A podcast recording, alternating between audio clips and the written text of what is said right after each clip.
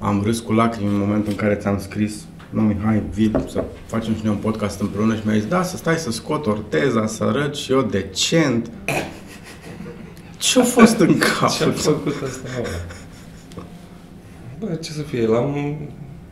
M-am purtat ca un adevărat tată și am arătat lui Vladimir cum trebuie să facă. Bine, am mai ieșit pe dos. Deci, long story short, eram la, în față la Mega, o așteptam pe Oana să iasă de acolo și el avea o trotinetă nouă de freestyle, de freestyle. Nu orice și trotinetă. eu i-am zis, zic, bă, ia arată cum sar de pe treapta asta, știi? Și el, gata, pac, și a sărit odată, a zis, nu așa, mă, nu, că cu frică sărea cumva, știi, punea un picior jos. Și a zis, nu mă, stai mă cu picioarele pe trotinetă ca lumea. Și am mai sărit odată, omul dornic să iasă, știi? Și a sărit și a treia oră și am zis, da mă, să-ți arăt eu că nu... Îți arată și a tata cum fost, se face. Și a fost în 2 metri așa, deci fix 2 metri, nu mi-a trebuit mai mult. Dar ai aterizat pe roata din față și ai căzut în cap. Bă, Ce ai deci, făcut? deci la mine este, lipsește bucată, deși n-am leșinat, e, lipsește, deci am decolarea, dar nu am uh, zborul și aterizarea. Alea nu sunt. Deci știu când a părăsit roata din față treapta și următoarea imagine este efectiv cum îmi desprindeam capul de asfalt. Și, na, am spart o arcadă și am fracturat o claviculă în, în ăștia 2 metri. Mai e un semn. Da, da, da, a fost uh, frumos. Era de Și război. De acolo la Mă rog, am avut, am avut uh, prezența de spirit să mă ridic, că m-a ridicat ca la gimnastică, direct în picioare, fac și am zis lui Vladimir, ai înțeles? și, și, și replica lui a fost, tata, îți curge sânge din cap. Nepotolit. Eu nu simțeam, dar eram, uh, arătam destul de horror. Păi îmi imaginez că erai plin de adrenalină, nu Da. simțea nici dacă stăia cineva în mână atunci. Și mai eram cu niște prieteni care erau în supermarket cu Oana acolo și Vladimir zice, să o chem pe mama și a zis, bă, nu, pe mama nu chema. și zice, da, să-l chem pe Alecu? Zic, da, pe Alecu pot să-l chem. și mă rog, au ieșit ea afară și erau foarte, că nu arătam foarte bine la față cu chestia aia, curgea sânge și roia acolo și... Și erau ei, mamă, că să punem ceva acolo și atunci am zis, bă, aia ca aia, dar eu cred că e alta problemă. Și am băgat mâna pe aici și era o, O gâlnă. de nivelare Da. osoasă. A fost cu deplasare sau... Da, f- nu știu ce înseamnă. cu Adică s-a deplasare. mișcat din loc sau doar s-a crăpat? Da, da, nu, s-a mișcat din loc și e operație cu tijă, cu cinci ruburi. Cu... E bine. Ai viața mea. Da. Uh, Cum ziceam uh, și un mesaj să fie primit. Doamne ajută. Da, niște apă. Uh, De restul ne organizăm noi. Um, am luat la mână filmulețele în care apar, aia spune că nu cam, să văd eu ce ai mai făcut, ce te-au mai întrebat Da, da, oamenii, de ce te-au întrebat oamenii și tot așa. Um, una din, cred că pentru scena nouă, am văzut un interviu scris, nu filmuleț, Așa. um, în care m-am regăsit. În momentul în care spuneai, mă, am fost prin toate țările astea din Europa, ne-am întors acasă, mă rog, pe drum spre casă, am intrat în București, știam că o să facem mult seară, trafic, e ok. Am vorbit cu niște prieteni să ne vedem la o, o cârciumă în centru și n- problema nu a fost că am făcut 45 de minute pe drum, că mă așteptam, e ok. Problema a fost încrâncenarea șoferilor și nervii și înjurăturile și uh, toate astea din spatele volanului. Și m-am regăsit în toate întoarcerile mele de pe unde mă duc, când mă întorc acasă, fie că e vorba de un weekend sau două, trei săptămâni, patru săptămâni până plec, când mă întorc în București, de fiecare dată mă întreb, dar ce caut Ce eu cauți? aici, mă? Ce caut eu aici?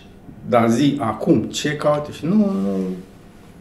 Scuze, se găsesc pe toate gardurile, că școală, că Da, copilul, da, da. că jobul, că nu știu ce. Dar o meditare nesănătoasă. Păi eu mă întreb ce caut aici din 1998, când am pus piciorul pe peronul Gării de Nord, coborând din trenul care venea de la Petroșani. Și mă întreb asta în fiecare zi și nu, nu găsesc răspuns. Mi se pare că București este o mare capcană, o mare capcană în care, cel puțin eu, mă trezesc că stau de 20 și ceva de ani, unde ai impresia că, nu știu, că aici se fac banii, dar nu-ți dai seama că aici să și cheltuie de trei ori mai mult decât în altă parte. Nu știu ce să zic. Problema ta e mai mare decât a mea. Tu ești din 98, eu din 2004. Cea mai Mai proastă. stai, mai stai, bă, băiatule. mai stai, mai suferă Mai un pic. stai. Da, nu, din 98, dar repet, întrebarea este, în fiecare zi mi-o pun și uite, la fel cum am spus și atunci, unde chiar am terminat fraza aia spunând că, că, că trebuie plecat din București.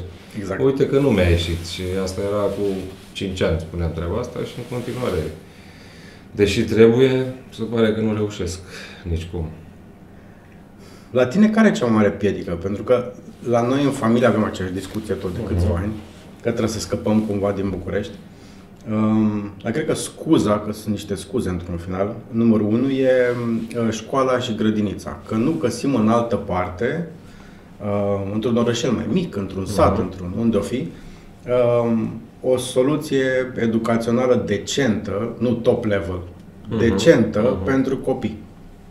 Cred că asta este prima scuză, că după aia un pic de spațiu, după aia ne începem să ne plângem de job, că prieteni, Da, că nu știu da. ce. Dar number one e asta. Păi cu și eu, școala. sunt în, în, și eu sunt în aceeași situație, adică deși e o scuză mai nouă cumva, adică na, Vladimir e clasa 3 pe grădiniță n-am pus eu mare preț, dar na, e la școală în clasa 3 și la fel mă gândesc că ok, un, dar mai mult, uh, mai mult îmi pun problema nu din punctul meu de vedere că aș vrea să găsesc un loc în care să fie vorba ta peste mediu, uh, mai mult mă pun în locul lui și mă gândesc că nici mie nu mi-ar fi plăcut în clasa 3 să schimb uh, toți prietenii pe care îi aveam, deși la vârsta lor imediat Te adaptezi uh, mai o repede. rezolvă, știi?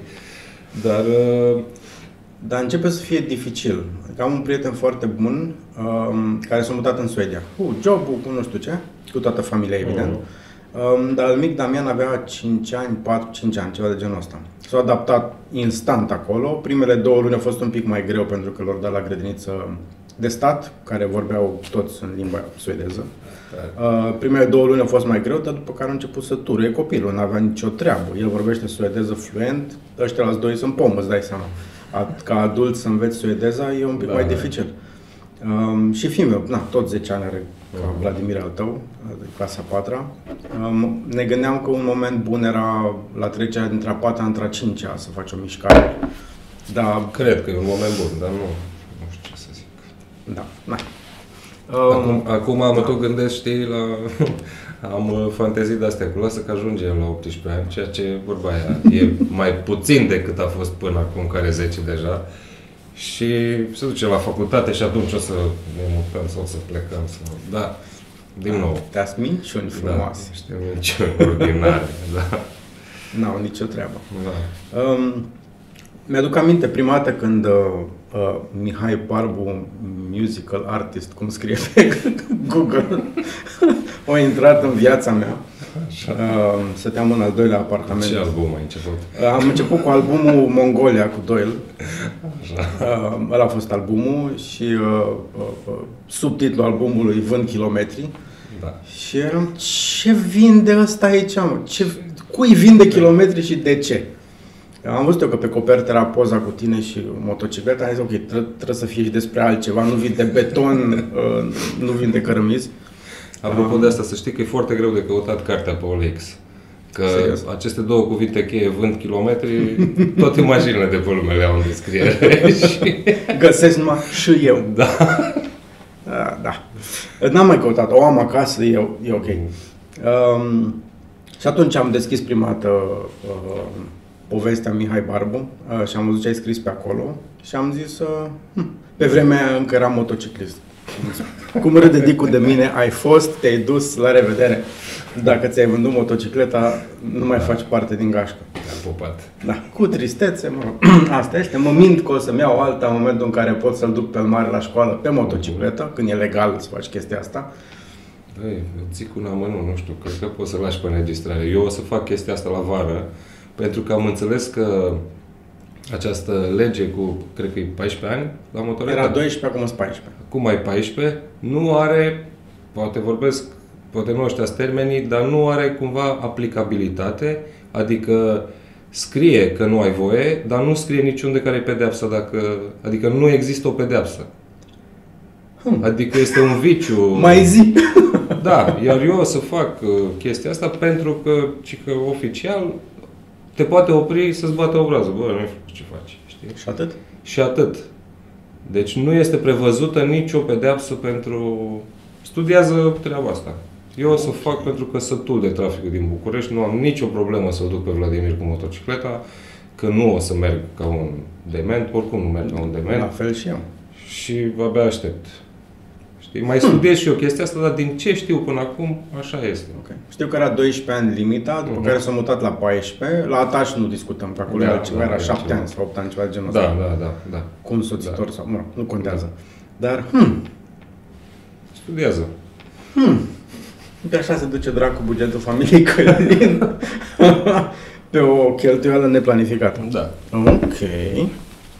Ok, e bine. Um, Te-am întrerupt. Nu știu, ah, nu, nu, nu e vorba de asta.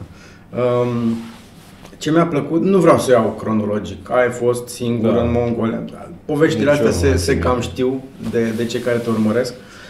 Um, pe ce aș vrea să insist în povestea asta noastră e pe bucata educațională din călătoriile tale. Um, nu doar pentru Vladimir, cât și pentru tine, pentru Oana, uh-huh. pentru prietenii cu care stați de vorbă după aia și cărora le spui poveștile de pe drum. Uh-huh. Um, a fi călător nu e o meserie, e o plăcere um, și înțeleg înțeleg bine, aiurea. Um, chiar mi se pare călătoria și a vedea alte lumi, alți oameni, alte culturi, um, dacă nu cea mai bună formă de educație, printre cele mai bune forme de educație, din toate punctele de vedere. Nu știu cum o simți tu. Băi, cumva sunt de aceeași părere, dar cum să zic, adică eu consider, da, cea mai bună formă de educație la modul că eu cred că din toate lucrurile pe care trebuie să le cunoaștem, pe care ar trebui să le cunoaștem în viața asta, cred că uh, semenii noștri și locul în care trăim e pe locul întâi, dincolo de matematică și, eu știu, alte forme de educație, știi? Și pentru că mi se pare că asta te destupă foarte tare la cap, îți dă, te face să-ți dai seama unde trăiești și lângă cine trăiești și în ce fel de lume trăiești, pentru că este o cu totul altfel de lume decât o vezi la televizor, o cu totul altfel de lume. Și na, eu consider că cam ăsta ar fi cel mai important lucru de făcut uh, cât timp suntem pe aici, călătoritul. Nu cred că te poate destupa ceva la minte mai bine decât asta. Uh, nu mai știu ce să zic. Ajută-mă cu o întrebare. Nu, mă absorbeam ce ziceai, de aia uh, am stat așa. Da, în, în, în același timp, știi, uh, întrebarea pe care o detest eu, asta cu cum te-a schimbat, cum... Nu, eu, eu nu consider, sau cel puțin nu mi-am dat seama să, să se fi întâmplat treaba asta. Poate să fi întâmplat, dar nu mi-am dat seama să mă fi schimbat vreo călătorie în vreun fel, știi? Uh, o, schimbările astea cred că nu, niciun din noi nu e conștient de ele. Uh, te schimbi prin faptul că experimentezi, că treci prin tot uh-huh. felul de întâmplări Uh, și creierul înmagazinează niște informații acolo din întâmplările da, respective da. și data viitoare știi niște lucruri la care să fii atent. Mă uit, mă uit spre exemplu la Vladimir, știi, care, na, uite, să mă laud, el la șase ani trecuse prin 56 de 53 de țări. Mm. E ceva, adică, na, s-a plimbat juponul. Și uh, mă rog, am avut parte de tot felul de, de reacții, de la mamă ce jmecher o să fie Vladimir, ce așa, de la asta până la ce a uh, fost în capul ce a fost tău? în capul tău, că ați făcut-o doar pentru voi și la copil nu v-ați gândit și... L-ați chinuit pe drum și el oricum nu o să țină minte și nimic. Și el oricum nu o să țină minte nimic. Ceea ce este foarte adevărat și știam că așa va fi și văd și acum că deja se întâmplă, adică bă, sunt uh, foarte multe părți din, din toate călătorile astea care sunt șterse la el. Îl ajută foarte mult fotografiile, știi? Îl ajută, își aduce aminte când ne uităm, zice că aici era nu știu unde și mă rog, el își aduce aminte alte chestii decât mi-aduc eu, știi? Mă Da, rog, experiența că lui e milă mai- foarte diferită da. de asta. Și, uh, dar nu, cum să zic, nu îl văd pe Vladimir astăzi în niciun fel mai special decât alți copii. Este, și da, nici nu, îmi place de el că nici nu se laudă cu treaba asta, nici nu, uh, na, mi se pare un copil absolut normal în rând cu ceilalți copii, știi? Acum, ce sper eu, dar nu pot decât să sper, că nu știu dacă se va întâmpla așa sau nu, eu sper doar că aceste chestii, vorba ta, sunt undeva acolo în spatele creierului și La momentul oportun se vor activa. da, și nu o să pățească cum, de exemplu, am pățit eu în 2009 atunci când am plecat prima dată și am ajuns în Kiev și am stat într-un hostel unde ajunsesem în Kiev numai ca să-mi iau o viză, nu vroiam să ajung la Kiev și care m-a spart Kievul ăla și am stat, nu știu, vreo patru zile în loc de una cât trebuia să stau, că a fost o surpriză, nu știam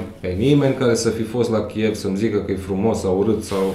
Și m-am trezit eu în Kiev, care m-a zăpăcit de cât de frumos e orașul, într-un hostel cu niște puștani, cred că aveau 18-19 ani, niște olandezi, și pe mine chestia asta m-a răvășit foarte tare, că mă gândeam, bă, deci eu ajung aici fără să am treabă și, de fapt nu, ajung aici doar pentru că am treabă, știi, și ăștia vin în vacanța lor de la școală, știi, ăștia vin în bă, chitit, adică unde mergem, la Kiev și au luat niște bilete de avion să ajung aici și să, și mă gândeam, bă, dar noi suntem foarte departe de treaba asta, adică în viața mea nu m-am gândit eu în facultate să mă sui în avion să mă duc la Kiev, știi, niciodată, știi.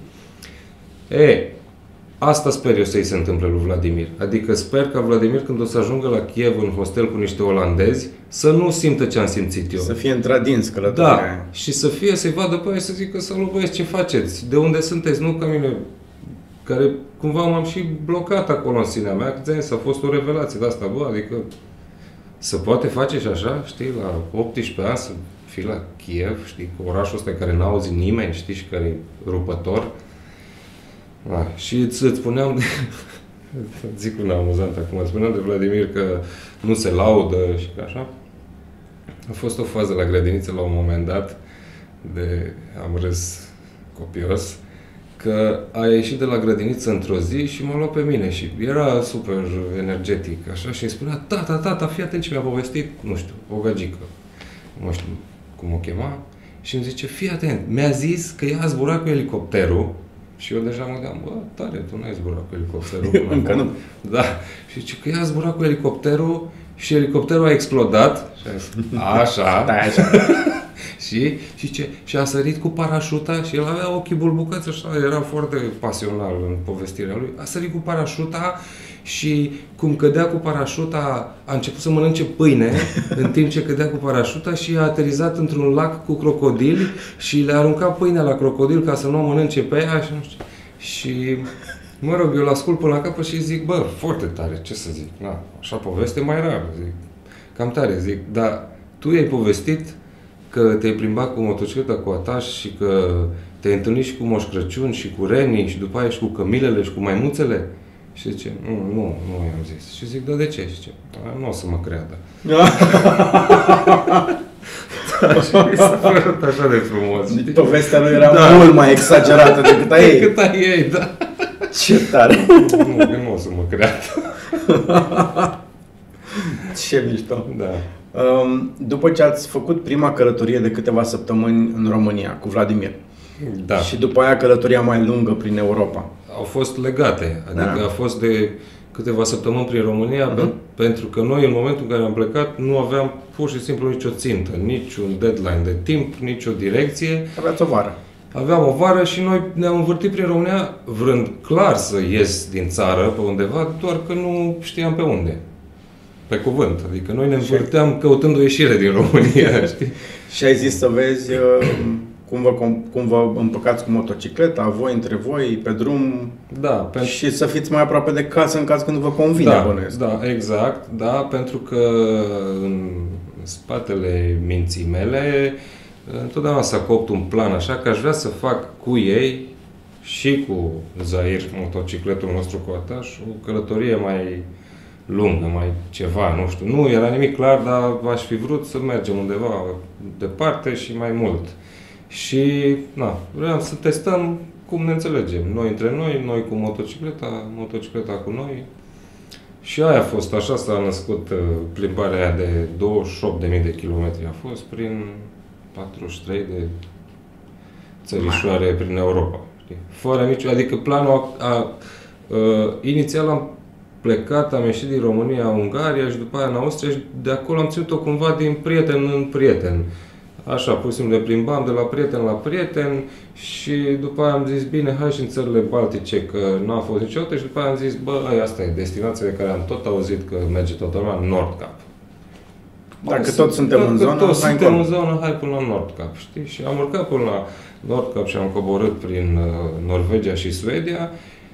Uh, mă rog, Danemarca, după aia tot așa am ținut-o cu niște, ne-am întâlnit cu niște prieteni și trebuie să, deci când am ajuns în Marea Britanie, cred că mi-a încolțit gândul, uitându-mă pe hartă la cum am mers așa, m-am gândit eu atunci, bă, dar cum ar fi să încercăm să mergem prin cât mai multe țări, să încercăm să in- intrăm măcar în, în cât mai multe țări. Și de acolo cumva s-a construit un traseu care trecea prin cât mai multe uh, cum să zic, nu, nu, nu mă laud cu chestia asta, știu că uh, pot fi argumente că, dar ce ai făcut, mă, că asta e o prostie, cum adică să intri în Serbia jumătate de oră, știi?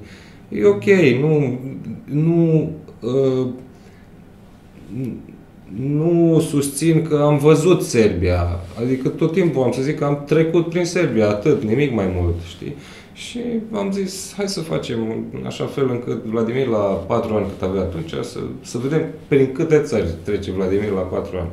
Da, și au ieșit la sfârșit uh, 43.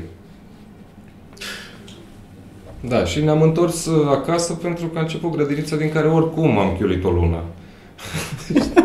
da, dar trebuia să ne întoarcem.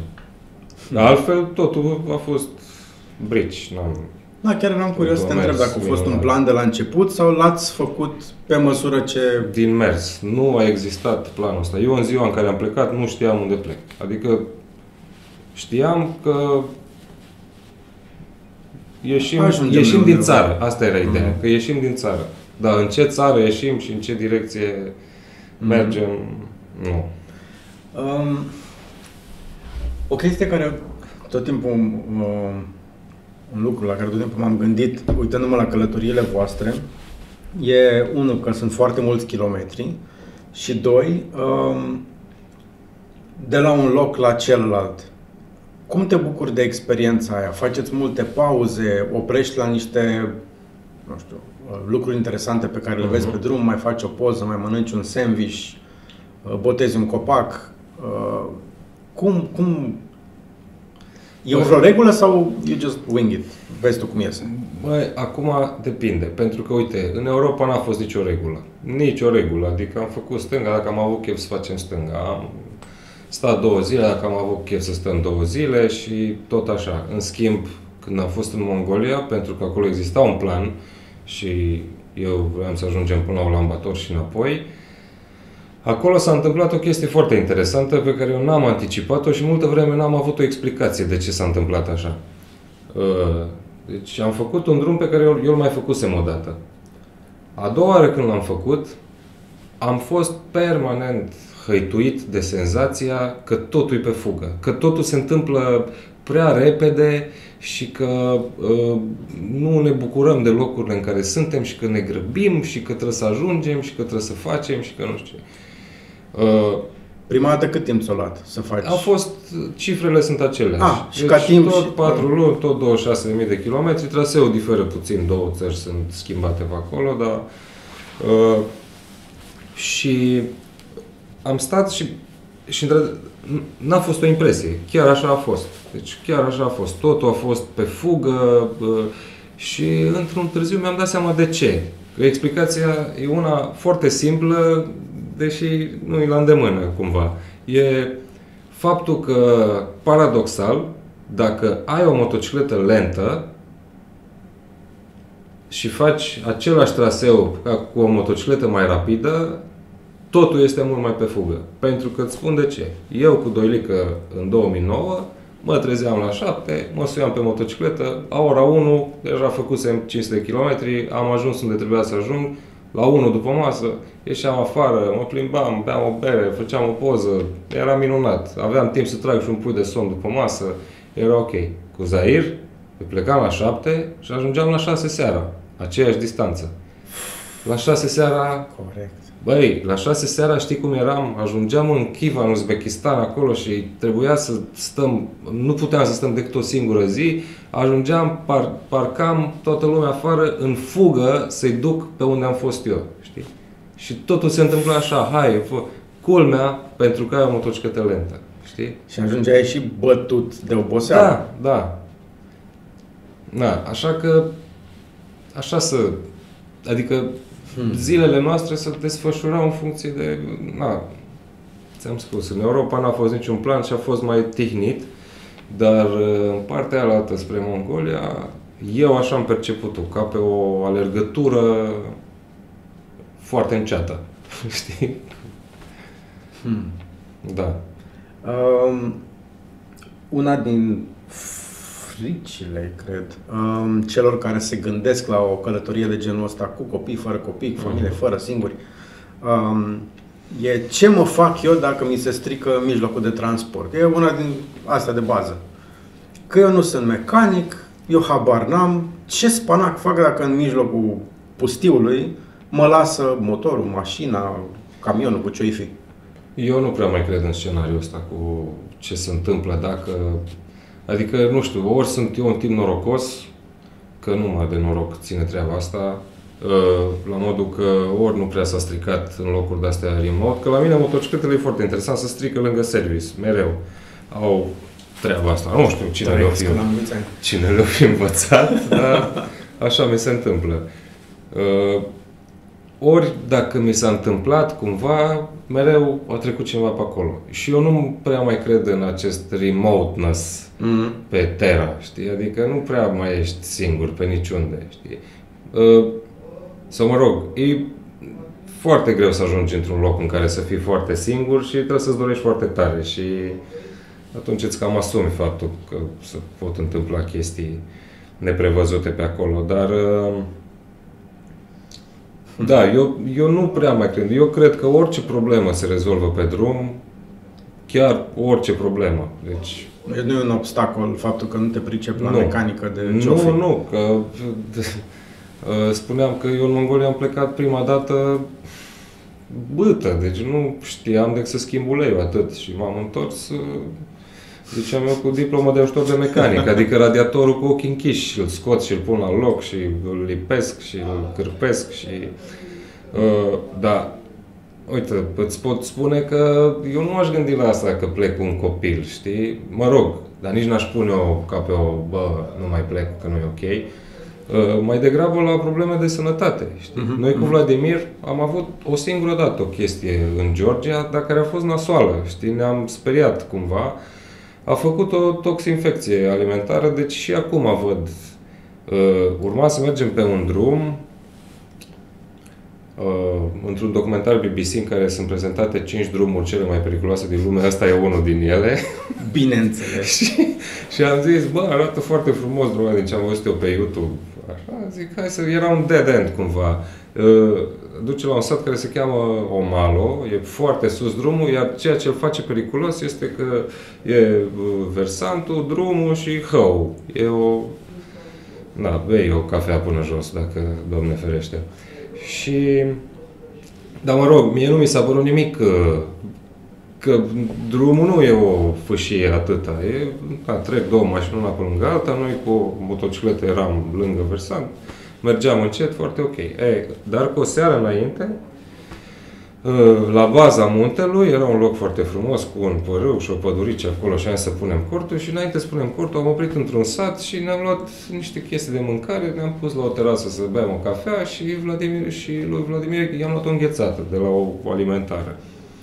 Și cum stăteam noi la terasă acolo, exact după ce a aruncat bățul de la înghețată în scrumieră, m-am uitat pe ambalaj, care era pe masă, și am văzut că expirase de șase luni înghețata aia, adică era ceva... și, și el, cum să zic, tocmai punea punct. Pac, s-a terminat, știi?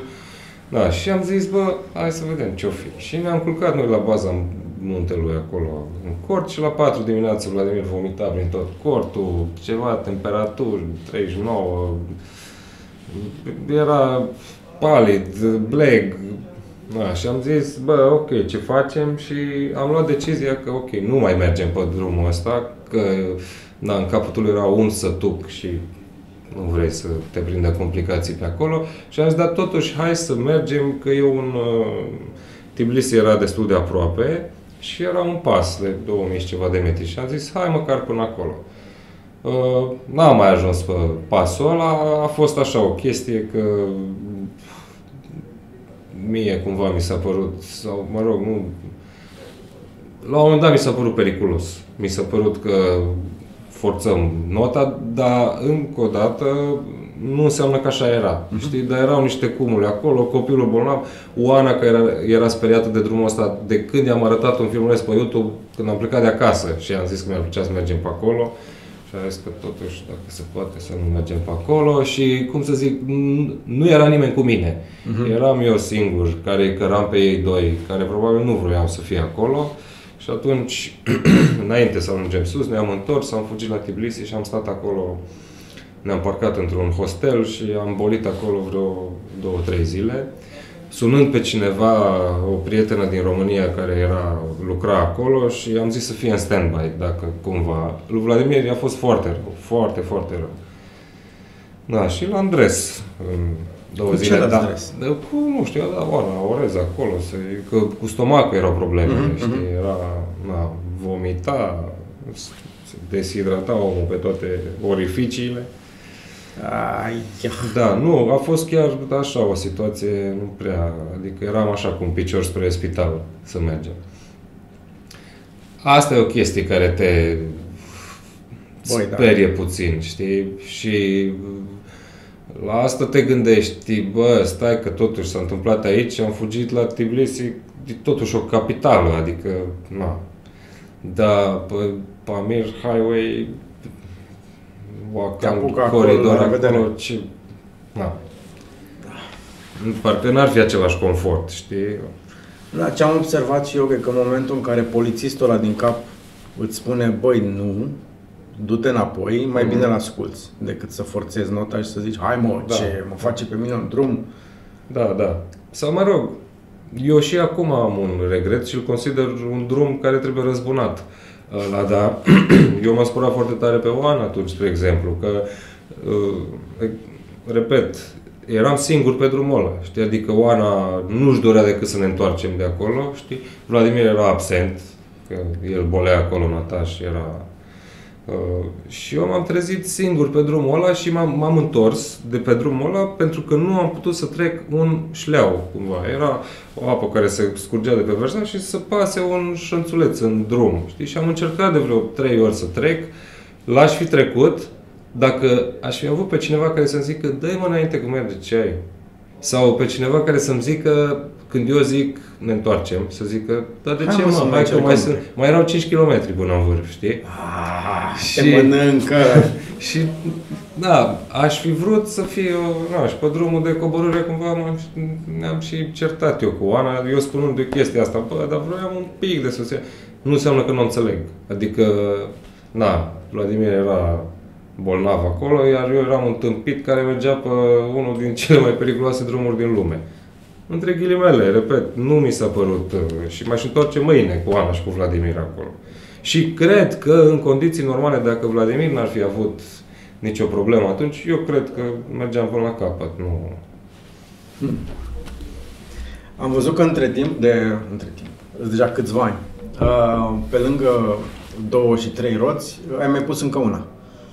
Ca să fie patru. Ca să fie patru, că am zis așa, doi, trei, patru. De ce? Băi, e foarte simplu, eu n-am avut mașină a mea, mai condus mașina lui tata sau alte mașini, dar uh, se întâmplă o chestie nasoală, eu cu Ana și cu Vladimir nu mai încăpem în ataș. și, și știu, și știu Din că... cauza lui Vladimir. Normal, Ziua pe aia că noi suntem aceiași, da. Dar fiind o, uh, na, e o motocicletă cu trei locuri, ei zice, păi da, sunteți trei, doar că uh, ciclistica unei motociclete cu ataș se modifică foarte mult în funcție de unde este greutatea. Uh, la Ural, eu cred că poți să cari un elefant în ataș și nu are nicio problemă, se conduce foarte ușor, e minunat, dar dacă ai mutat uh, nu elefantul, un sac de cartofi pe locul din spate al pilotului, mie mi se pare că devine o cu tot o altă motocicletă care nu mai place la fel de mult. Mi se pare un pic mai greu de condus și nu mai spun că nici Oanei nu-i place deloc. Adică mm-hmm. îi se pare că e ceva dubios în spate acolo. Știi? Și cam asta este tristul adevăr. Eu cu Oana și cu Vladimir nu prea mai încăpem în ataș, pentru că ei doi în ataș nici vorbă să mai încap acum. Da. Și cred că rămâne Zair, motocicleta mea și a lui Vladimir, cu care am făcut o escapadă cu 2 ani. Am mers la o întrunire de motoriști, Horizons Unlimited, și am fost doar eu cu el vreo patru zile și a fost minunat. Da, cred că așa va rămâne Zair pentru noi, pentru Family, avem această mașinuță în care, cum să spun, am transformat-o într-o chestie pe care n-am avut-o niciodată pe motocicletă. E așa o răzbunare a... adică este acolo uh, frigider, uh, na, duș, uh, chestii, Lux. cort deasupra, nu mai dormim pe jos ca săracii. da. Hmm. Am văzut că arată foarte, foarte bine mașina. Um, și nu ți-ai luat o mașină nouă, ți-ai luat o mașină, O mașină care să nouă. ducă la târâială. din 1990, dar nu, nu neapărat care să ducă la târâială, că la mine toate vehiculele pe care le-am luat eu sunt luate pur și simplu pentru felul cum arată. Știi? Adică la mine, dacă trec de testul ochiului, după aia, după aia mai vedem cum facem să și funcționeze, dar așa le-am luat pe toate, știi? De la prima motocicletă până la acum mașină, știi? Dar Mie mi se pare în primul rând o mașină foarte frumoasă. E? Uh, am înțeles că e și bună, dar mi se pare o mașină foarte Ți-au frumoasă. zis prietenii că e și bun. Starea în care am luat-o nu era deloc bună. Nu era deloc bună și aș putea cataloga-o drept o țeapă. Dar nu e prima țeapă pe care o Pe Doilică, când l-am cumpărat, și am aj- uh, pe, Do- pe Doilică când l-am cumpărat de la satul mare, am ajuns cu el până la Petrila și aveam un mecanic atunci și l-am sunat și am zis, bă, fii atent, și am început să-i zic. Când mici de ghidon, așa, văd roata cum face așa, uh, lanțul, nu știu cum, vâjie și așa, și asta, așa, așa, așa. Și uh, îi fac toată lista asta și l-am întrebat, sincer, ajung la București? Deci asta a fost motocicleta pe care eu tocmai mi-o cumpărasem și am mers uh, uh, câteva sute de kilometri cu ea, două, trei, cât ori fi până la Petrila și l-am întrebat pe ăsta, bă, ajung la București? Dar nu la modul, adică vin pe ea sau o aduc cu o platformă? Și am ajuns la București și am fost cu mecanicul următoarea chestie, zice, dă-i o cheie. Și l-am pornit și el a apăsat butonul ăla de kill switch-ul ăla, a oprit motorul și a fost fix așa, vinde-o. și a zis, stai mă că nu, și a zis, nu, nu, nu, scapă de ea. Cât a fost? 4.000. Dă-o cu 3.500, scapă de ea, nu, nu, nu, nu trebuie să ții așa ceva. Mă rog, asta zic, că nu am fost la prima țeapă, dar, na, eu s- cumva cred că dacă ele ajung la mine, înseamnă că la mine trebuia să ajungă și de acolo Le faci să funcționeze. și cu mașinuța la fel. Uh, Am un prieten foarte bun care se ocupă de mașini de genul ăsta, pe care nici măcar nu l-am sunat să-i zic că cumpăr una, dar păi să-i zic, uh, cum ar fi fost foarte înțelept, hai cu mine până acolo să te uiți la ea. Exact, dacă tot ai un prieten care se pricepe. Dacă venea cu mine, îți spun sincer că nu o luam. Adică... și, da, după ce am luat-o, l-am sunat și am mers la el la service și am zis, uite ce am făcut. Ocupă-te de ea. Ajută-mă! Ajutor! Da. Era o mașină în care când o porneai să prindea tot ce era bec de avertizare în bord. Nu exagerez. Nu exagerez. Și, da, și eu l-am întrebat pe ăla care mi-a vândut-o și a zis, nu, nu, că are aici, nu, trebuie, e o siguranță care nu, e, așa, e ok. Nu. Așa- Așa era. Deci toate becurile. Și așa am luat-o. Dar ți-am spus, e răzbunarea ploilor și berilor calde pe care le-am băut pe drum. Da. Hmm. Uh, Cu motocicleta e foarte interesant pe drum pentru că uh, din punctul ăsta de vedere, pentru că la noi drill-ul era următorul. mergi, uh, ai vrea să ajungi cam pe acolo. Uh, când te apropii, faci o pauză de o cafea și te uiți pe acolo pe lângă. Vorbesc de Europa în general, cam așa s-a născut drill ăsta, te uiți pe acolo, bă, unde sunt niște magazine, fac. Și te duci la magazine și cumperi mâncare pentru ziua aia. Ca să și, nu cari cu tine. Ca să nu cari cu tine și că, na, Se se, strică strică, strică oricum. da, oricum, știi. Și cumperi două beri pentru seara aia, pentru că și, cum să zic, le iei din frigider de la magazin de acolo și speri să ajungi repede la locul de campat și să scoți cortul și să fie tot ok, adică să stihnească berea, cât încă mai e puțin rece, Mhm. știi? Da, ceea ce la o mașinuță cu frigider, Lux. lux, da. Da, uitându-mă la pozele pe care le pui în ultimii ani de când ai uh, mașinuța, uh, pleznesc de invidie pur și simplu când îmi dau seama Ok, sentimentul de libertate îl ai pe motocicletă, clar. A călători cu motorul versus mașina e o mare diferență, mai ales din Da. prisma faptului că interacționezi altfel cu oamenii, Din altfel multe simți puncte de vedere. vremea, Da. uh, ce se întâmplă în jurul tău, tău mirosuri, tot. Um, pe de altă parte, mașina are avantajele ei. Ninge, plouă, Mhm. te doare la bască, nu, nu mai e chiar așa de mare problemă, altfel îți planifici sau te gândești la drumul tău. Um, dar îți dă uh, sentimentul ăla de, băi, pot să mă duc aproape oriunde vreau, Mhm. Uh, sunt independent, am mâncare la mine pentru două zile, trei zile, că mai mult ori cu nu cam Da. da. frigiderul ăla. Da. Um, dar pot să merg. Acum mă urc în mașină, am trecut pe la Prozar, îmi bag două legume și o bucată de carne și trei beri și am plecat trei zile cu copchilul după mine în vârf de deal și ne bucurăm de natură. Cred că asta e, nu știu, cred că principalul avantaj la o mașină de genul ăsta cu cortul deasupra. Da, da, sunt de acord și așa e și în cazul nostru. Adică mașina peste vară e cu tot ce trebuie în ea, știi? Mhm. Și noi chiar suntem super autonomi, adică nu știu, și panouri solare și tot e, chiar poți să ne lași într-un vârf de deal și suntem ok. Dacă, mă, rezervoare de apă are, nu, asta le zic prietenilor, bă, în caz de zombie apocalips, pe lângă mine, pe lângă mine vreți să fiți. Um, acum că sunteți cu mașina, dar și înainte că nu contează neapărat dacă ești cu mașina sau cu motorul, um, în călătoriile astea scurte, de două, trei zile, patru zile, hai o săptămână prin țară sau în afară, um, nu-ți priește să mai fii și cu alți prieteni, să nu fiți doar voi? Asta e o întrebare pe care mi-o pun de fiecare dată când ieșim undeva în familie. Ba da, cu alt, nu cu alți prieteni, ci cu alte familii. Adică spun asta pentru că la Familie. Vladimir mă gândesc în primul Da, da, rând, da. știi? Aia e bucuria lor să fie cel puțin doi copilași care Mhm. să aleargă pe acolo, știi? Mhm. Da, într-adevăr, din punctul ăsta de vedere și nu numai din punctul ăsta de vedere, îmi place să mai fiu cu cineva, știi? Îmi place să mergem și singuri, din când în când, știi? Dar îmi place la fel de mult să mai, să mai fim cu cineva. E, Da, am văzut că într-un fel trăiești o experiență când ești singur, are Mhm. caracteristicile ei.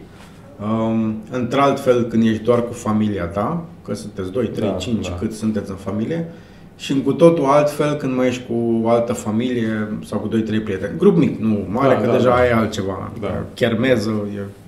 Uite, ap- apropo de ce spui tu, știi, din, din perspectiva mea, uh, eu tot timpul compar cele două călătorii până în Mongolia și înapoi, așa e normal, să le compar, știi? Și una din chestii este, pe lângă chestia pe care am povestit-o, că aia a fost lentă și aia rapidă, deși motocicletele erau pe dos, uh, altă chestie interesantă este faptul că a doua oară, mie cel puțin, mi-a fost mult mai ușor. Dar cum să zic, nu că mult mai ușor, super ușor. Adică mi s-a părut uh, nimic, adică a walk in the park. Asta pentru că știai pe unde mergi? Me- mereu mă întreb și la asta n-am un răspuns, dar probabil că unul știam poteca, că mai fusesem o dată, știi? Dar nu cred că atât asta, pentru că oricum s-au schimbat foarte multe în 7, 8 ani, cât era... Da. Două- Șapte. 2009, 2017. 7, 17, da. Uh, Nu, s-au schimbat destul de mult în timpul ăsta, dar eu cred că diferența o face faptul că n-am mai fost singur. Pentru că singurătatea asta e o chestie pe care nu o poți descrie și nu te poate înțelege decât cineva care a făcut o chestie asemănătoare. Uh, ai zice că, bă, dar ai fost cu Oana și cu Vladimir, adică nu e vreo mare diferență. Uh, responsabilitatea tot aia a fost, dacă nu cumva chiar mai mare. Că nu m-am cărat doar pe mine, ci a trebuit să am grijă și de alte două suflete. Că într-o situație limită, Doamne ferește, nu numai că nu te ajută, dar mai mult te încurcă să mai ai un copil și o doamnă lângă tine, știi? Cu toate astea, mie mi s-a părut, încă o dată, piece of cake. Deci, mi s-a părut că a fost așa o vară care parcă nici nu s-a întâmplat. Știi, atât de de simplu a fost totul. Știi? Și am avut, am sudat la motocicletă de, ne-am săturat noi, știi? Deci, suduri, reparații, mă rog, nimic capital, știi? Dar am avut chestii de făcut cu Dolic atunci, parcă n-am avut chiar așa, da, mai avut și cu el. Dar, da, s-au întâmplat lucruri și tot, tot simplu mi s-a părut. Și tind să o pun pe seama acestui fapt, știi? Că n-am mai fost singur. Ai avut cu cine să vorbești, ai avut la da. cine să te plângi, uh, cu cine să te bucuri, cu cine să împărtășești da, un da. apus superb. Mie acolo mi se pare că face mare diferență. Eu sunt singur la părinți. Sunt obișnuit uh-huh. să, să stau singur, să uh-huh. petrec ore întregi singur. Sunt ok în singurătate. Uh-huh. Dar, în momentul în care treci printr-o călătorie din asta faină, ok, o zi, două singur, merge, ești tu cu ale tale, dar dacă nu poți tu să comentezi ce mișto arată lucrurile mm. din jurul tău, experiența prin care ai trecut, ce ți s-a întâmplat, ce te doare?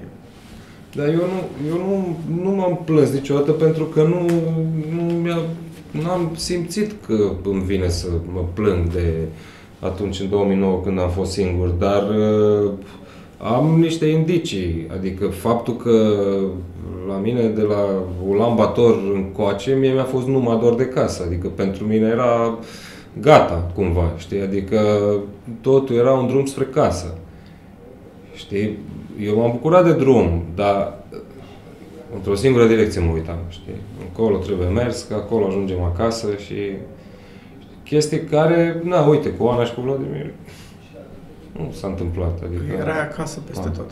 Da.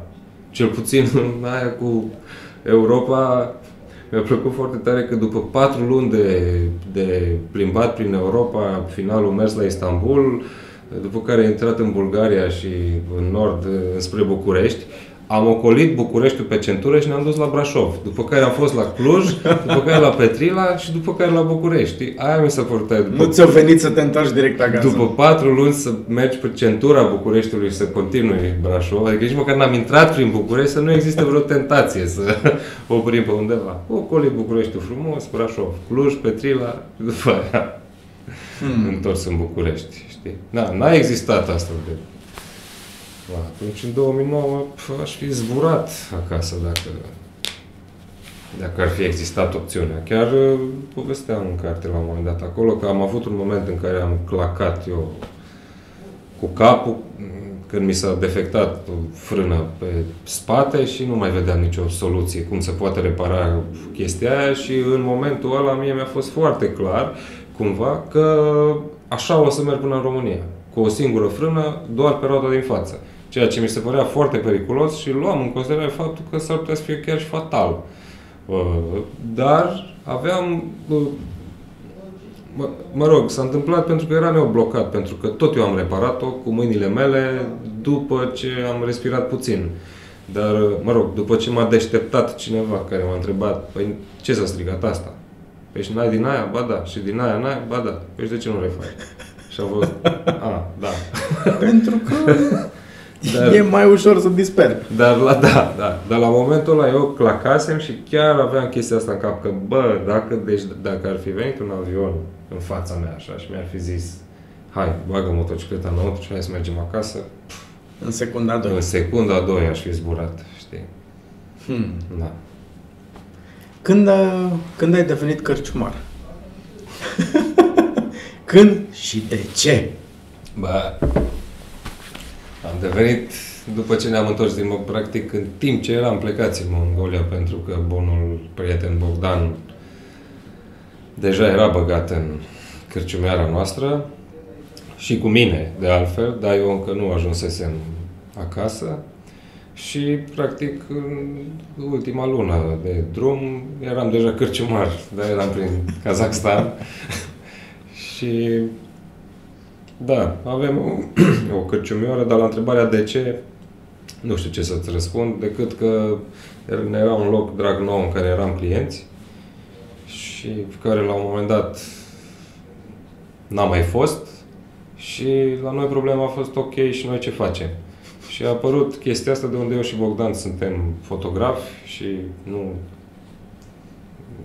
ne-ar fi trecut niciodată prin cap să avem un bar sau... Și noi ne-am gândit atunci că din exterior, cum eram noi clienți, părea ceva foarte simplu, știi? Părea ceva ce poate să meargă de la sine, știi? Și noi ne-am gândit, bă, și dacă nu facem niciun leu cu locul ăsta, dar dacă merge și noi putem să bem cafeaua, E bine. e bine. Da. Și n-a fost chiar așa. Acum mai știm pe unde să să ne Ați găsim deschis o gură de aer. Da, terasa de da, afară? Da, adică da, noi mereu am fost în limitele statului. Deci dacă ne-au lăsat să deschidem terasa, am deschis terasa. Dacă acum e interior 30%, interior 30%. Da. Că încercăm să trecem de perioada asta care, toată lumea știe, pentru Horeca, mm, Mai subțire. dureros. Da. Cât timp îți mănâncă jobul ăsta de cârciumar? Da, e greu de, de contorizat. Adică te lasă să-ți faci lucruri, celelalte lucruri care te pasionează, care îți plac sau nu? Sau te ține legat? Depinde cât de implicat vrei să fii. Știi? Că dacă eu cu Bogdan, fiind o chestie de suflet, știi, ne-am implicat foarte tare și uh, și nu spun nici că erau, nici că e bine, pentru că ne-a ieșit un loc care ne este foarte drag și suntem foarte mândri de ce am făcut noi acolo și știm că noi am făcut asta. Uh, Dar, pe de altă parte, ultimii trei ani sunt uh, Na, adică la începutul fiecărei veri noi ziceam, vara asta nu mă vezi în București și ce să vezi La terasă. la terasă. Adică, na, dar, repet, îți mănâncă atâta timp cât ești tu dispus să-i dedici, dar cu cât îi dedici mai mult tu, fiind copilul tău, știi, cu atât crește mai frumos. Da. Așa e. Um, ultima, un ultim subiect de care nu vreau mă, să că mă mă leg. vreau să vorbesc. Uh, e bine atunci. Te-ai relaxat un pic. Un pic. Um, am văzut în mai multe uh, povești, interviuri, uh, ce am mai discutat și noi, că ți-a plăcut foarte mult experiența de a uh, vorbi cu copii. Încă nu te invit undeva că n-ai voie, deci te, te las în pace.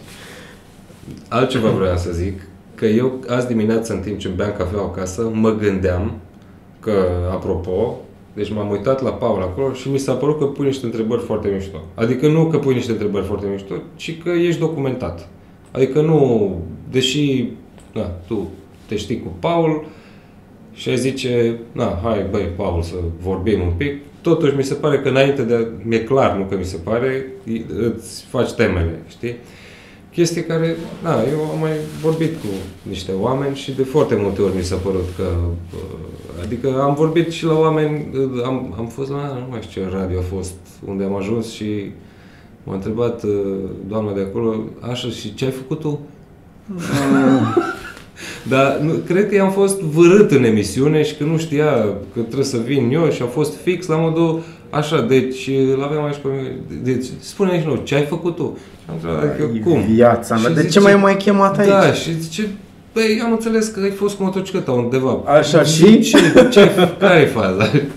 Și Paul mi-a zis pe același subiect, înainte să te las să povestești de copii, mi-a zis că a fost invitat uh, să stea de povești cu reporter, reporteriță, nu știu cum se spune, um, tot la el pe parc, a venit, a insistat foarte mult să iau un interviu și a zis, băi, Paul, două ore, fata aia spunea, și ce să te mai întreb, Ce- după ce a insistat o lună să iau un da. interviu, dar te rog eu frumos, dar Da.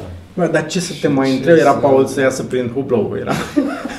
că el știi cum stă cu nervii mai... Uh. Ei, și mă gândeam azi dimineața la cafeaua asta și mă gândeam, zic, bă, să vezi mă că mă întreabă Paul despre vorbitul la copii. Jur că m-am gândit. Păi cum să nu te întreb? că mă întreabă de treaba asta. Da, am avut o experiență la un moment dat, întâmplător, adică uh, chiar întâmplător. Am ajuns să da, tu știi foarte bine că eu mă plâng foarte des că am fobie de apărut în public, de vorbit la cameră, de... Da, nu mă simt uh, chiar în largul meu. Oricând pot să vorbesc și nu mai tace gura dacă ne vedem la o bere, dar...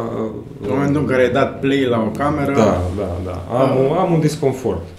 Și Uh, am ajuns să vorbesc unor copii de clasa 3 mi se pare, și am avut acolo revelația vieții mele, pentru că, na, am mai fost la lansări de carte, la...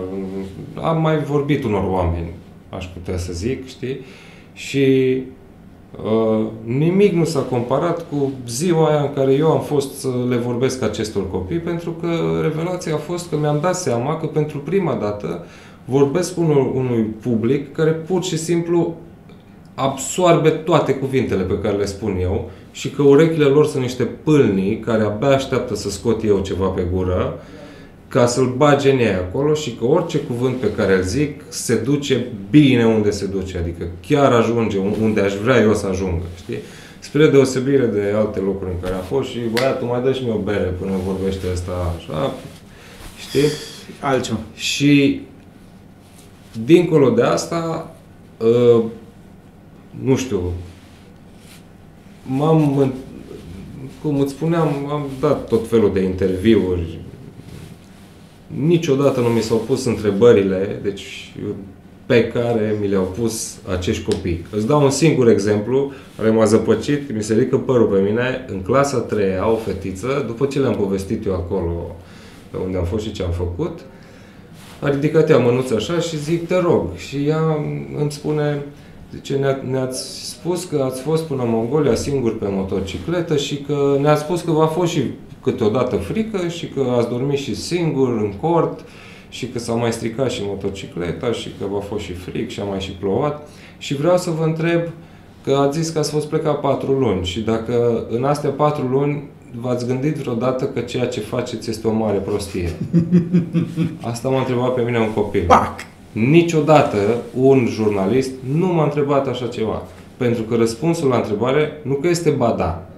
Răspunsul este în fiecare zi. M-am gândit că ceea ce fac este o mare prostie, știi? Da. Și asta m-a întrebat pe mine un copil. Știi? Da. Și după după această experiență cu copiii, am zis, mi-am zis mie o chestie, că nu o să vorbesc niciodată altui public în afară de copii, unu, și doi, n-am să refuz niciodată să vorbesc cu unor copii. Stai, nu știu câte... Și, da, eu m-am ținut. M-am Te vânezi de, de ceva asta. vreme. De, mai, mai un pic, uh, din păcate, nu, pentru că nu e voie în școală. Deci da. părinții n-au voie în școală. Uh, pe Dico am apucat să-l duc la clasă la uh, Vlăduț, acum un an jumate, cred, înainte să înceapă toată nebunia asta. Um, și au plecat plângând de acolo, literally, plângând. Cred. Uh, după ce copiii uh, i-au făcut niște desene la finalul discuției sau în timpul discuției, nu mai țin minte exact, uh, despre cine este Paul Dicu. Le-a zis învățătoarea, faceți niște desene uh, cu ce înțelegeți voi din, din povestea da. asta. Și fiecare desenat și o trăznit prin cap, îți dai seama. Plângea asta ca ultimul om, după ce și-a luat desenele și-a plecat acasă, zice, bă, Paul, te dracu, mă faci pe mine aici corazon de vioară? da, copiii Cred. au, au efectul Cred. ăsta.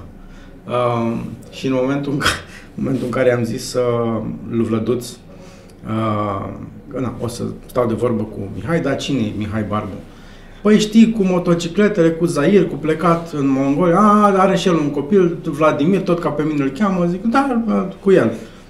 Păi, uh, și de ce au plecat? Zic, nu știu, au plecat să arate la copil și la uh, Luana, să arate lumea, să aibă o experiență deosebită, să nu știu ce.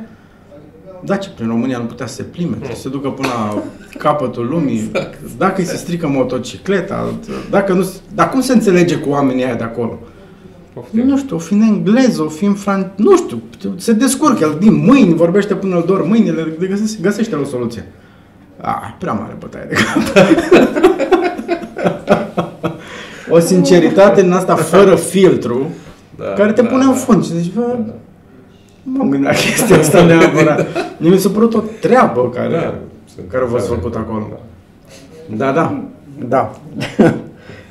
uh, și mă întreba înainte tot de groaznic, uh, că a fost odată la, uh, uh, la cârciuma voastră atunci când Paul a povestit despre Transsahara Mhm. uh, și au fost și ei acolo, amândoi copiii și cu Moni. Uh, dar noi, pe noi când ne mai duci uh, la cârciumă, zic, mă, nu e neapărat un loc pentru copii, nu știu cum să zic, acolo se servește mai alcool, Da, mai... da. Viața e mai palpitantă când se lasă Vorbesc seara. urât, da. Exact, da, da, da. Mai e și Ticu pe acolo, mai cu Mihai, vorbesc ăștia urât. Nu iese ce trebuie neapărat. Nu e un mediu educațional propic pentru, pentru tine. Da, ce, eu nu pot să beau un suc acolo cât timp vorbiți voi? Ba, da, frate, poți să vorbești, poți să bei și tu câte un suc. Ce să zic acum? Da, nu. Um, tot încercam să, uh, să mă prind, mă, ce aș putea să te întreb eu pe tine, astfel încât să scot, nu o frază memorabilă, nu asta caut. Da. Um, Mai greu de la mine. nu, de la, de la nimeni, e complicat. Uh, pentru că nu, nu ăsta e scopul podcasturilor. Um, din toate experiențele astea, uh, legate de motocicletă, de mașină, uh, de experiența mutatului din Petrila în București, uh, care e o treabă, adică nu e... Atunci, uh, na, 2098, pardon, 98. când te-ai mutat. Așa. București arată altfel față de cum arată acum. Da. Uh, nu de ce, ai sta, de ce stai în București, că asta am rezolvat-o la început, că suntem amândoi niște proști. Uh, Just. Că de asta stăm în București. Uh, dar mai degrabă, ce ai găsit bun în orașul ăsta? Eu îi caut rostul în continuare. În afară de prostia de asta aici, asta am rezolvat-o. Uh, ce ai găsit bun? În primul rând am găsit-o pe mama fiului meu. Aici era. Da. Am fost până la Lambator, înapoi. N-ai dat de ea. Nu? Aici era. Hmm. Da. Asta am găsit bun. Foarte bun. Și eu ce să mai zic? Oana, Da. trăiește. Ce să zic? Nu mai am întrebat. E memorabil ce am zis? Mie mi s-a închis neuronul, la revedere Da. și nu... uh, Da, nu mai am ce să zic. mi s-au terminat întrebările. Și în același timp nici eu nu, nu prea mai am ce să caut aici. Adică am găsit ce era de găsit. Băi, Mihai, mersi. Și eu.